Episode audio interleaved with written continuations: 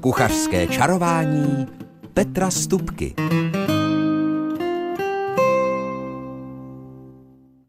Dobrý den a samozřejmě i dobrou chuť vám přeje Petr Stupka, který se už poměrně dlouhou řadu let snaží vyčarovat prostřednictvím Českobudějovického rozhlasu nejrozličnější kuchařskou inspiraci pro vás. Ať už pro všední či sváteční vaření, a nejinak tomu bude i dnes v postním kuchařském čarování. Já pro tentokrát budu vlastně číst, číst z knihy, které se jmenuje Doudlebsko v kuchyni a u stolu, kterou sepsal pan Jan Šimánek, s podtitulem Lidová strava z jihu Čech, protože jsem hledal inspiraci pro moji novou knížku, kterou teď jsem jako začal na ní pracovat ve větší, s větší intenzitou. Bude to čtvrtý díl kuchařského čarování, pochopitelně. A právě v té knize jsem našel docela zajímavé recepty. Tak některé z nich budou dnes, tak říkajíc, na stole. V kuchařském čarování dnes listuji v knize, kterou sepsal, jak už jsem říkal v úvodu, Jan Šimánek, Doudlebsko v kuchyni a u stolu, a tak ji nazval tedy. A já začnu kapitolou, nebo pár informací přečtu z kapitoly, která se jmenuje Jídlo všedního dne. Protože to vlastně bylo postní jídlo, protože se nevařilo s masem, to bylo opravdu v neděli nebo ve svátek.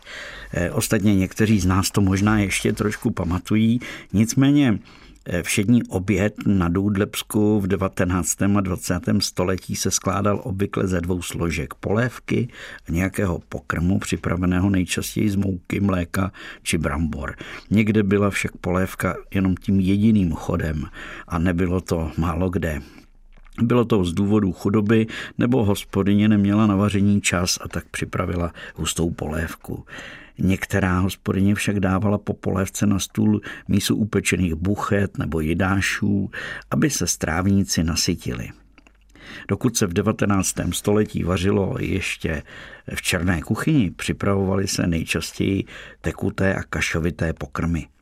Zavádění sporáků začalo vlastně až po roce osmnáct set padesát a umožnilo rozšířit skladbu obědů, aby jídlo zůstávalo teplé. Stavěla je žena do pece nebo do trouby ve sporáku, případně se jídlo, a to také si někteří z nás pamatují, vkládalo do peřin. Na prvním místě mezi surovinami pro přípravu všedních obědů stojí obilná mouka. Používala se především žitná, pak pšeničná, ale ta se šetřila na sváteční pečivo. Z ječné mouky se připravovaly lívance a ječná mouka se přidávala i do knedlíků, především v dobách, kdy byla nouze nebo krize. Pro mouku se jezdilo do mlýna vícekrát do roka. Mouka nemohla totiž dlouho stát někde skladována, proto obilí vozili hospodáři k semletí postupně. Doma pak bývala uskladněna na půdě ve velké truhle, takzvané moučnici. U Strnadů ve dvorci u Borvan bylo v moučnici více oddělení, aby mohla být uložena zvlášť mouka žitná, chlebová a zvlášť mouka vejraška. Vedle moučnice stála na půdě ještě menší přenosná truhla, takzvaný kufr, kde byla mouka pšeničná. Tak to bylo jenom něco málo z knihy, která je velice zajímavá a která je doložena mnoha, dá se říci, svědectvími, které byly buď zapsány, anebo které autor sám získal od pamětníků v kraji Doudlebska. Takže v našem kraji samozřejmě. Tak to jenom do úvodu. Každopádně ty nejobyčejnější polévky, které jsou zaznamenány nejenom v této knize, jak už jsem zmínil, byla mouka, potom v tom osmnáctém století se objevily, na konci osmnáctého století se objevily brambory a staly se velice podstatnou součástí naší výživy, nebo výživy našich předků. Takže brambory, mouka, mléko a zelí. A to bylo to nejdůležitější, co bylo. A potom významnou potravinou v té době byl také hrách, který se jedl, to, o tom jsou zase záznamy, a Pan Šimánek to tady v té knize i prokazuje na základě různých smluv a závazků, takzvaných těch vejmenečních, kdy vlastně, když šli ti starší, staří rodiče na vejminek, tak měli ve smlouvě sepsáno, co všechno dostanou během toho roku, aby tedy měli obživu. Protože důchody tenkrát samozřejmě nebyly. Takže jenom pro zajímavost z těch polévek, praženka, bramboračka a česnačka byly jednoznačně nejčastější polévky, které se vařily. Té pražence se říkalo také kmínka nebo kmínovka. A určitě tu polévku znáte, kdy se dá trošku kořenové zeleniny s cibulí osmahnout na sádlo a potom se přidá kmín samozřejmě také. A pak se do toho přidá trochu krupice, případně mouky. Všechno se to opraží a nakonec zalije vodou a nechá se to povařit a polévka je hotová. A je, víte, jak se říkalo česnečce tady na Doudlebsku. Možná to někdo u vás ještě říká nebo zažil jako dítě, tak česnečce se říkalo švábka. To jen tak pro zajímavost. A co se týče mlíkových polévek, protože na ty jsem se v takovém malém průzkumu zaměřil, tak není, není to tak časté, jak možná jsme někteří z nás zažili ve školních jídelnách, když jsme chodili do první, druhé, třetí a páté třídy. Takže ta mlékovka nebo mlíkovka se vařila s takovou zavářkou z mouky a vajec, se vařila poměrně řídce. Nicméně, takže, takže polévky byly, jak už zaznělo, docela významným, významným, významnou, jedin, jakoby jedinečné byly a opravdu tím hlavním, co se jedlo. Když bylo to druhé jídlo, tak to bylo opravdu tak, že byly šťouchané brambory, které se často k té polévce přibíraly a přijídaly, což je třeba případ takové té oblíbené, u naší rodině oblíbené bílé zelnice. A ta právě se tady na tom Doudlebsku vařily. Vařila velice, ta bílá zelnice byla typická tady a považovala se jako za mléčnou, ale byla to vlastně, bylo to mléko, hlávkové zelí s kmínem a to se svařilo, zahustilo moukou a k tomu se přibíraly brambory. Takže se vařilo opravdu, opravdu velice jednoduše. Ostatně tehdejší hospodyně, především ne, ne, ne ve městech, nebyly to takové ty městské hospodyně, ale ty venkovské hospodyně, ty měly ještě spoustu práce na poli. Já to pamatuju, jak naše babička předtím nešla na pole, tak něco připravila, strčila to do trouby a když potom se po, po obědě odpoledne z toho pole přišlo, tak, tak jsme měli jídlo připravené a takhle různě velice vynalézavě naše babičky a prababičky a praprababičky vařily.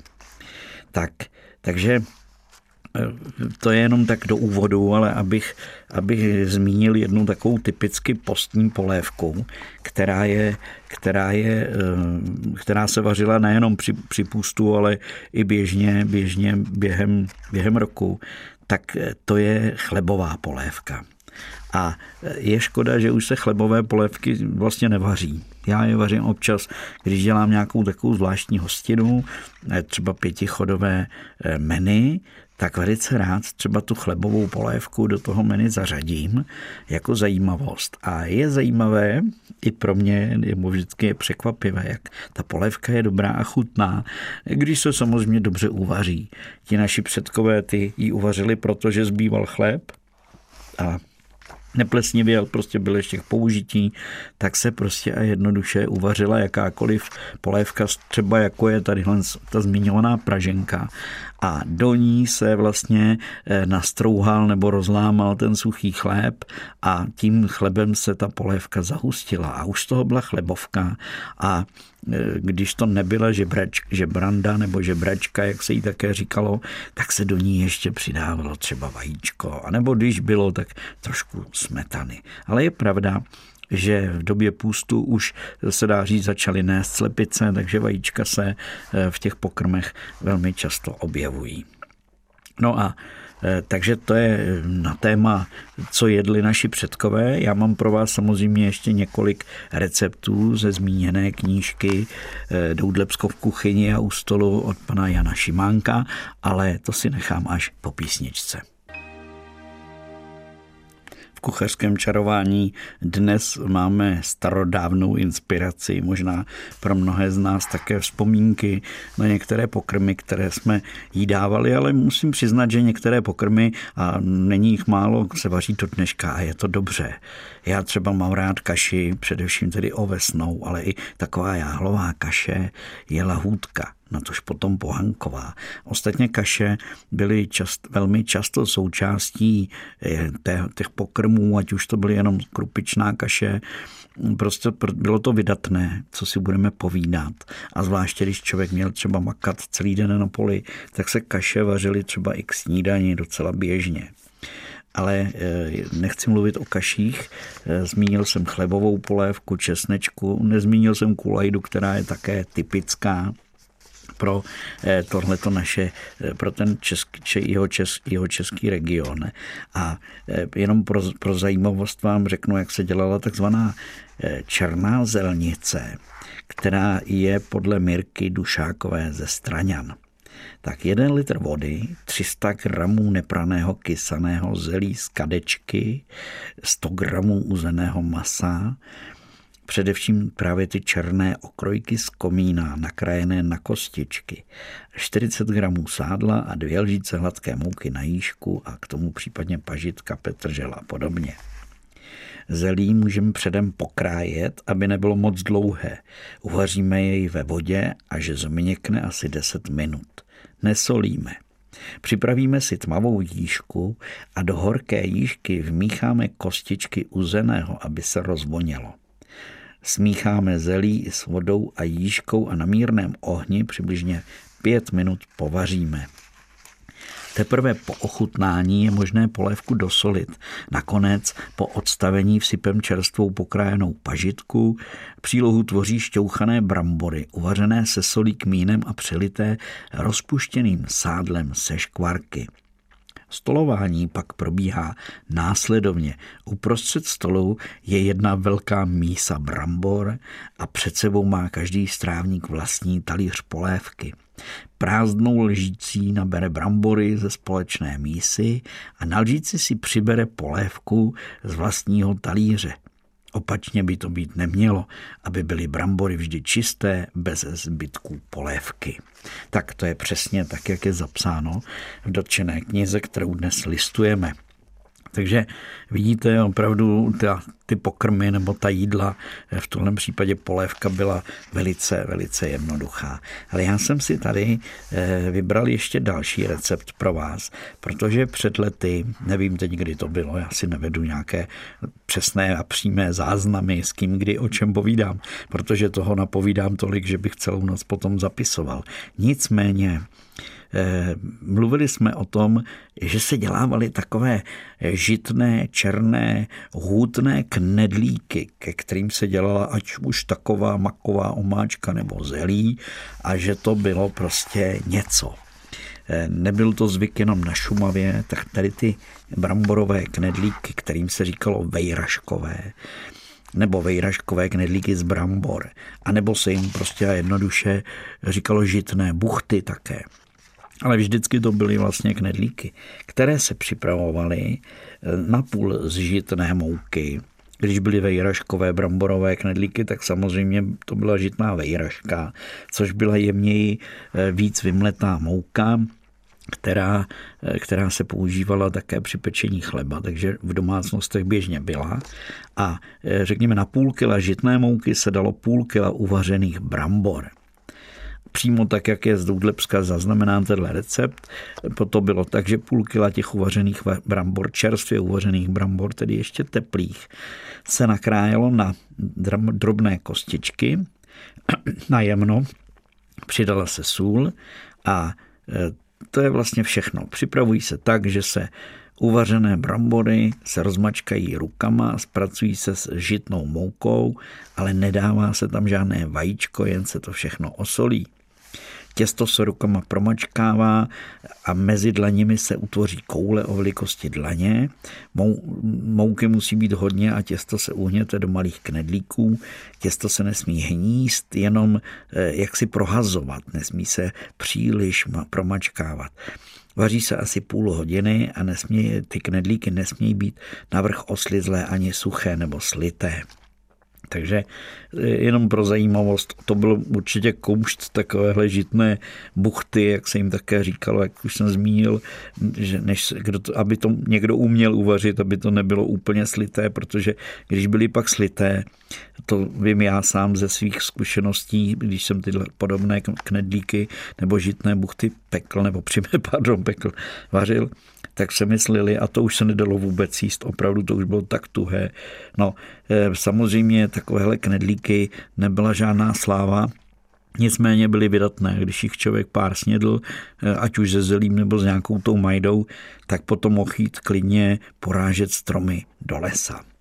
Takže půl žitné mouky a půl vařených brambor, a kdybyste to chtěli zkoušet, tak je nejšikovnější a nejlepší ty nakrájené, můžete samozřejmě ty brambory nastrouhat, já je nastrouhám na hrubo a potom přisypu žitnou mouku a potom to prořezávám takovou tou kartou kuchařskou nebo cukrářskou, nebo, nebo se na to používal takový dřevěný nůž.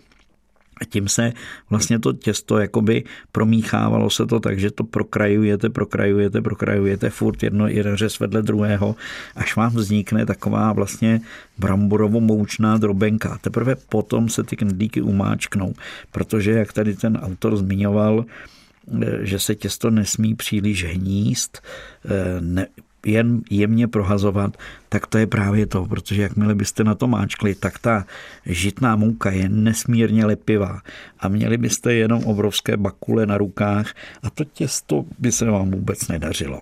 Takže je lepší to prořezávat, prořezávat, ať už tou kartou nebo nějakým, nějakým nožem, tak, aby prostě jste to promíchali do té drobenky a potom už to jenom umáčknete a už ten knedlík potom je raz, dva a pořád se musí moučit, moučit, moučit. Takže to je jenom tak, taková zajímavost, tadyhle z ty knedlíky nebo žitné buchty, jak jsme řekli, samozřejmě už asi dělat nebudem, ale takový kočičák, nebo lepenice, jak se také říká tady na Doudlebsku nebo v jižních Čechách. To je i pravidelná součást jídelníčku u nás doma. A když minulý týden jsme měli jenom uvařený vepřový jazyk a k tomu uděláte dobrý kočičák a ještě do ní přidáte trošku škvarků rozkvařených samozřejmě s cibulkou, tak je to lahůdka nad lahůdky. No a tak bych mohl pokračovat dál, ale mám tady ještě jeden recept, jenom tak pro zajímavost, jak byly ty hospodyně vynalezavé i v tom názvosloví. Představte si, že Jana z, ze zdrhy, zdrhy u Doudleb připravuje takzvaného bramborového zajíce. Já nevím, nebyl jsem tam, ale autor asi ano a zapsal její recept tak, že se šest středních brambor, jedna velká cibule, čtyři bobkové listy, šest kuliček nového koření, deset kuliček pepře, sůl, voda, ocet a dvě lžíce hladké mouky a jeden litr vody, jeden litr mléka a čtyři až šest vajec a k tomu ještě tymián. To všechno je třeba. A potom dáme vařit vodu, do ní vložíme loupané brambory, nakrájené na kousky. Také nakrájenou cibuli a divoké koření. To je nejlépe uzavřít do plátínka, aby se snadno vyňalo. Brambory uvaříme do měka, do mléka zašleháme mouku, zavaříme do brambor a všechno vaříme pak asi třicet minut. Dochutíme a přidáme vařená vajíčka, případně ještě trochu smetany. Takže zase bramborový zajíc byly brambory s divokým kořením a s mlékem trošku zahuštěnou moukou. Zase velice jednoduchý pokrm, podobný jako je třeba jako jsou třeba škubánky, že, co si budeme povídat. A škubánky, když se dobře vymíchají pěkně do hladka a nešetří se s tukem, tak to je také lahůdka, na tom se asi shodneme. A tak bych mohl mluvit dál o jablečných lívancích nebo o e, nějakých dalších jídlech. Tady potom je celá kapitola věnovaná svátečnímu jídlu, ale to nech to vynecháme, protože máme přece jenom půst. Tak teď si dejme písničku a po něm něco sladkého. Co říkáte? kuchařském čarování dnes vaříme opravdu postně a já mám pro vás teď recept na slovenský perník, protože tenhle ten recept si přála paní Jana od Tábora, aby ho uvedl, že už jsem ho před lety zmiňoval a že, že ten recept někde ztratila a že byl ze všech nejlepší. Tak nevím, budiš, receptů na perník je mnoho. Já tady ten slovenský perník jsem vložil do mé druhé knihy kuchařského čarování, která měla podtitul nebo spolutitul Z babičina stříbrníku, protože tam byly takové opravdu ty babičkovské recepty, které se dědí z pokolení na pokolení. Takže na takový běžný klasický plech potřebujete čtyři sta gramů polohrubé mouky, dvě stě padesát gramů cukru krupice. Z toho je patrné, že už je to moderní perník, že to není žádný starodávný, protože v těch starodávných pernících místo cukru se dávala do toho perníku povidla, ale k tomu se ještě dostanu na závěr. Takže čtyři sta gramů mouky, dvě stě padesát gramů cukru krupice, dvě vejce, dvě lžíce medu, dvě lžíce kaká, lžička z kořice a potom jedno deci, to znamená sto mililitrů oleje a půl litr mléka. Samozřejmě, aby to naběhlo, tak jeden sáček kypřícího prášku do perníku. Podle chuti ořechy. Já přidávám ještě do tohohle toho perníku. Přidávám perníkové koření, protože v tom kypřicím prášku do perníku sice koření je, ale není ho dostatek, tak já přidávám ještě trošku perníkového, perníkového koření. A jak jsem řekl, podle chuti, to znamená, to už záleží na vás, jestli tam přidáte drcené ořechy nebo trochu semletých ořechů, nebo přidáte nějaké sušené či kandované ovoce, není problém, to, ten perník to snese. A to zadělávání je jednoduché, protože to používám jako svůj fígl tradičně, nebo ho i říkám všude, když máte možnost, tak se tady zpracuje to, co je tekuté, tak se zpracuje dohromady, to, co je sypké, se zpracuje ve vedlejší míse, pěkně se to promíchá a pak se to dá dohromady a šupky, dubky a už je to Už je to na plechu. Takže tady v tom případě je ideální, abyste ten cukr s vejci, s medem pěkně vyšlehali. Teď byla hospodyně čas, tak to pěkně vyšlehala do pěny. Pak teprve přidáte ten olej, mléko, to znamená, že to zředíte všechno celé dohromady. No a do toho rozmícháte i koření, klíďo, píďo a zvlášť polohrubou mouku promícháte už jenom s tím kypřidlem, s tím kypřicím práškem. No, případně přidáte ty ořechy, kandované ovoce.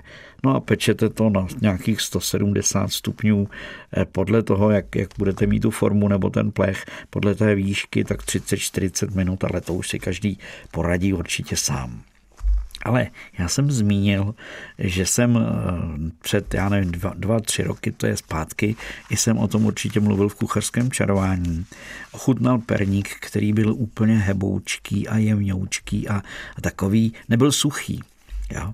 A to bylo tím, že právě v tom perníku byla povidla. Takže když byste dělali perník podle toho receptu, kam přijde, já to v rychlosti zopáknu, čtyři sta gramů polohrubé mouky, dvě vejce, dvě lžíce medu, dvě lžíce kaká, perníkové koření, sto mililitrů oleje, ale když tam dáte rozpuštěné máslo, nic se neděje. A potom tam přijde ještě pět set mililitrů, to znamená půl litr mléka a jeden sáček kypřicího prášku do perníku. Takže místo cukru, kterého je tam dvě stě padesát gramů, tam dáte povidla, dáte tam čtvrt kila povidel. Věřte mi, že ten perník bude výborný.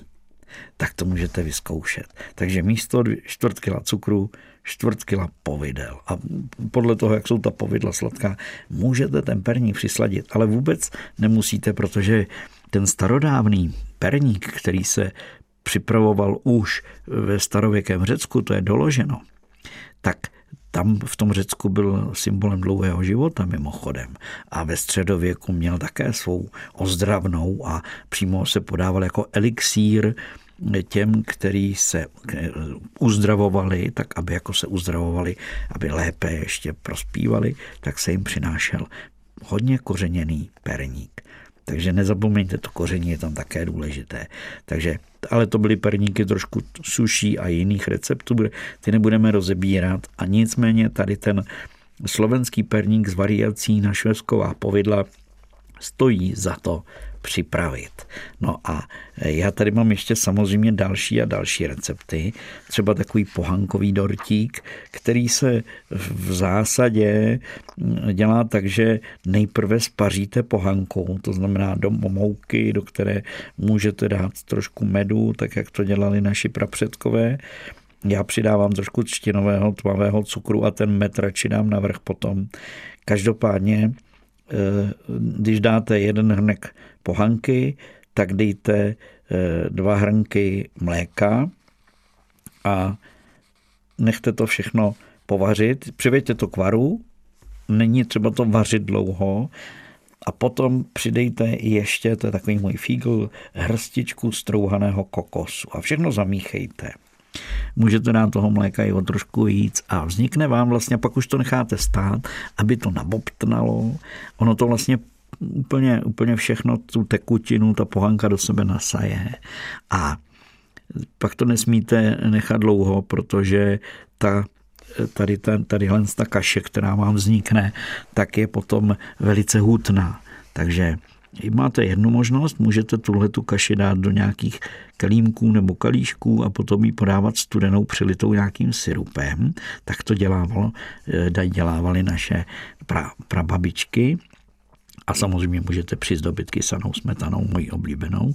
Ale já jsem tady z té kaše vlastně e, připravené, e, tak do téhleté hutné kaše jsem přidal ještě koření perníkové a přidal jsem do toho vajíčka. A celá vejce, nedělal jsem s nich, z bílků, to by také šlo, ale zamíchal jsem do toho vajíčka a udělal jsem z téhleté kaše potom na plechu vlastně takové placičky a upekl jsem takovýhle, takovéhle jakoby dortíky, které jsem promazal, nebo placičky, které jsem potom promazával na závěr, když byly upečené. Oni se nemusí propékat dlouho, protože tam už ta pohanka je tepelně zpracovaná a vajíčko je během chvilky stuhlé také, takže se vlastně jenom to jakoby, tak na půl se to peklo, na půl sušilo a pak jsem to promazával povidly a byla vám to velikánská dobrota. Takže to je taky další taková možnost udělat pohankové placky z pohankové kaše, která je předem tedy spařena. A pozor, tu pohanku používejte jenom takovou tu šedo, šedozelenavou, béžovou, ne tu tmavou. Ta tmavá pohanka totiž má, to je loupaná párou, už jsem to zmiňoval v kuchařském čarování mnohokrát a má Takový, takový divný šmak. Prostě trošku z ní cítím, když to řeknu takhle, nějakou desinfekci, jako byste šli po chodbě v nemocnici. Tak to je tím, že vlastně se loupala párou. Tak je lepší, aby byla loupaná tradičně, to znamená, že se to válcuje a tam odskáčou z toho ta semínka, ty se odfouknou a z pohanky se potom rozstřídí, jestli je to pohanková lámanka anebo celé zrnko. A to je také jedno, jestli použijete to či ono. Tak, to byla malá pohanková inspirace. Teď si dejme muziku a po ní kuchařský kalendář, který samozřejmě bude také v tom celém duchu, jak dnes vaříme, tedy postně a starodávně, dá se říci. Kuchařský kalendář. A s ním sedm nápadů nebo typů pro vaše příští vaření v příštích dnech. Každopádně jako první jsem neza, ne, neváhal a i když řeč o pohance byla před chvilkou, tak já mám takový nápad a velice rád doma připravím vlastně bramborovou kaši, nebo také se tomu říkalo nastavovaná kaše, ne ale s krupkami, ale právě s tou spařenou pohankou. A je to lahůdka, dávám do toho ještě bylinkové koření a třeba takový sýr, který se peče na pánvi a dá se k němu takováhle kaše, tak je to lahůdka. A nebo v těch starých receptech to bylo, že oni měli vlastně z toho tvarohu, který měli docela pravidelně, pokud měli v tom stavení mléko, tak dělali potom z mléka, které se nevypilo, se dělal tvaroh. A ten tvaroh v podstatě, je to mléčná bílkovina, tak ten se nechal zasmrádnout a právě takováhle pohanková kaše s bramborami potom se často zapekla s tím sýrem ještě, takže byla přivoněná tím sýrem a cibulkou a byla to velká dobrota. No, dál nezapomeňte na rybu. V těch starých hospodářstvích bývala třeba ryba, která byla kyselá v soudečku, anebo tam měli, že jo, od obchodníka slanečka, tak takový bramborovo-slanečkový salát, do kterého ale přidejte třeba červenou řepu, ta to za prvé rozsvítí a za druhé přichutí a když do toho ještě přidáte vařené rozsekané vajíčko, tak takovýhle salát je velice vydatný a velice dobrý. No, polévka, už jsme o nich dneska mluvili dost, myslím, dostatečně, nicméně nezmínil jsem polévku, která byla také velice oblíbená a to byla bramborka nebo bramborečka, jak říkáme, a se sušenými houbami a krupkami třeba, tak jak ji děláme u nás doma, jenom takové ty drobné krupky zavařené v té polévce a hodně kořenové zeleniny a samozřejmě brambory a také majoránka a česnek, no co si budeme povídat, tak takováhle bramborka, když se udělá hustá, tak je to poledne oběd nebo kop večeře v podvečer. Tak a teď už máme další tip a ten je ta inspirace na, ten, na tyhle ty knedlíky, ta je od naší rodinné kamarádky a přítelkyně Jožky. Ona totiž často dělá a ráda dělá jablečné knedlíky. Tak to je také taková, taková starodávnost, která už se hned tak nevidí a takový nakynutý knedlík naplněný jablky a ty, ty jablíčka ještě jsou, ještě třeba je podusíte na másle a zavoní tam pěkně a dáte do nich trošku z kořice, tak je to lahůdka. A nebo si udělejte obyč knedlík s jablečnou merendou. Tak když je udělaná z jablečných křížal, to znamená sušených jablíček, tak je to také velká dobrota, věřte mi. No a v takové té lidové domácí kuchyně nemůžou chybět nudle nebo nějaké těstoviny, ať už to jsou špecle, nebo by to byly jinak upravené těstoviny, ale takové široké nudle to dělaly naše babičky, stejně jako to dělávají do dneška Italky tamhle někde za Alpami. Takže tady ale tradiční pokrm byl zase se zelím, kdy se uvařené nudle namíchali do dušeného zelí. Bílé dušené zelí, které se nejprve s cibulí na sádle opéká, až trošku jako zahnědne. Ono získá zvláštní chuť a vůni. Už jsme o tom určitě v kuchařském čarování nejednou mluvili. Tak, tak takovéhle trošku opražené zelí, zahuštěné samozřejmě troškou mouky, případně syrovou bramborou, tak do něj se přidají těstoviny. A i když se to na první pohled zdá divné, věřte mi, chutná to báječně. No, dobře, s klobáskou to chutná lépe, co si budem povídat. Takové kousky rozpečené klobásky v tom, ano, budiš. A další pokrm, který je z knihy, kterou jsem dnes už zmiňoval, hrachovec. Ten hrachovec se dělal s krupicí, byl to uvařený hrách, do kterého se za, za ještě zakudlala krupice, takže z toho vznikla taková hrachová nekaše, protože ten hrách zůstával celý a pak se to peklo, třeba s troškou špeku se to peklo v troubě. Nicméně, když hrách uvařený, já mám rád takový ten žlutý loupaný, ten má výbornou chuť, uvaříte, pak ho ochutíte, přidáte do toho ještě rýži a zapečete to, tak je to také lahůdka, věřte mi. To je takový židovský šoulet, taková tradice, která je z dalekých krajů, ale tady ten hrách, jak jsem zmiňoval, se běžně pěstoval a běžně se i v kuchyni hojně používal. Takže buď hrachovou kaši, anebo takhle ten hrách s rýží.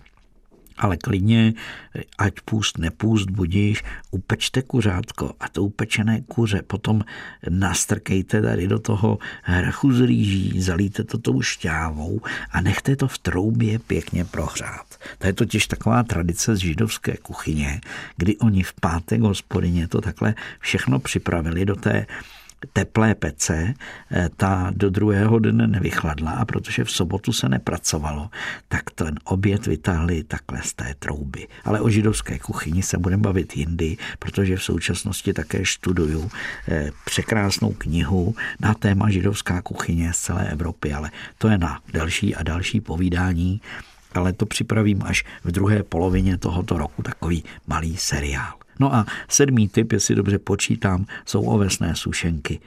Jestliže máte jemné ovesné vločky nebo nemáte je, vemte mixér, dejte je do mixéru, máte během chvilky z nich máte takovou jemnou drť a potom už stačí vyšlehat vajíčko, trošku přírodního cukru, ale nebo i obyčejného, do pěny, přidat skořici nebo perníkové koření, přidat do toho ty vločky. Já do toho dávám ještě rád strouhané ořechy nebo kokos a, a, necháte, a pak to necháte, ono to nabobtná a pak už z toho děláte jenom takové namočenou rukou kuličky a potom placičky a šupnete to do trouby a za chvilku je to hotové, zvládnou to i děti. Tak, to už je pro dnešní kuchařské čarování opravdu úplně všechno. Samozřejmě za týden zase budem čarovat, samozřejmě kuchařsky, a do té doby vám Honza Simota, který vládnul rozhlasovou technikou, a Petr Stupka, který se snažil zprostředkovat všechnu tu inspiraci prostřednictvím mikrofonu a rozhlasových vln, přejí jenom vše dobré, báječné a také chutné.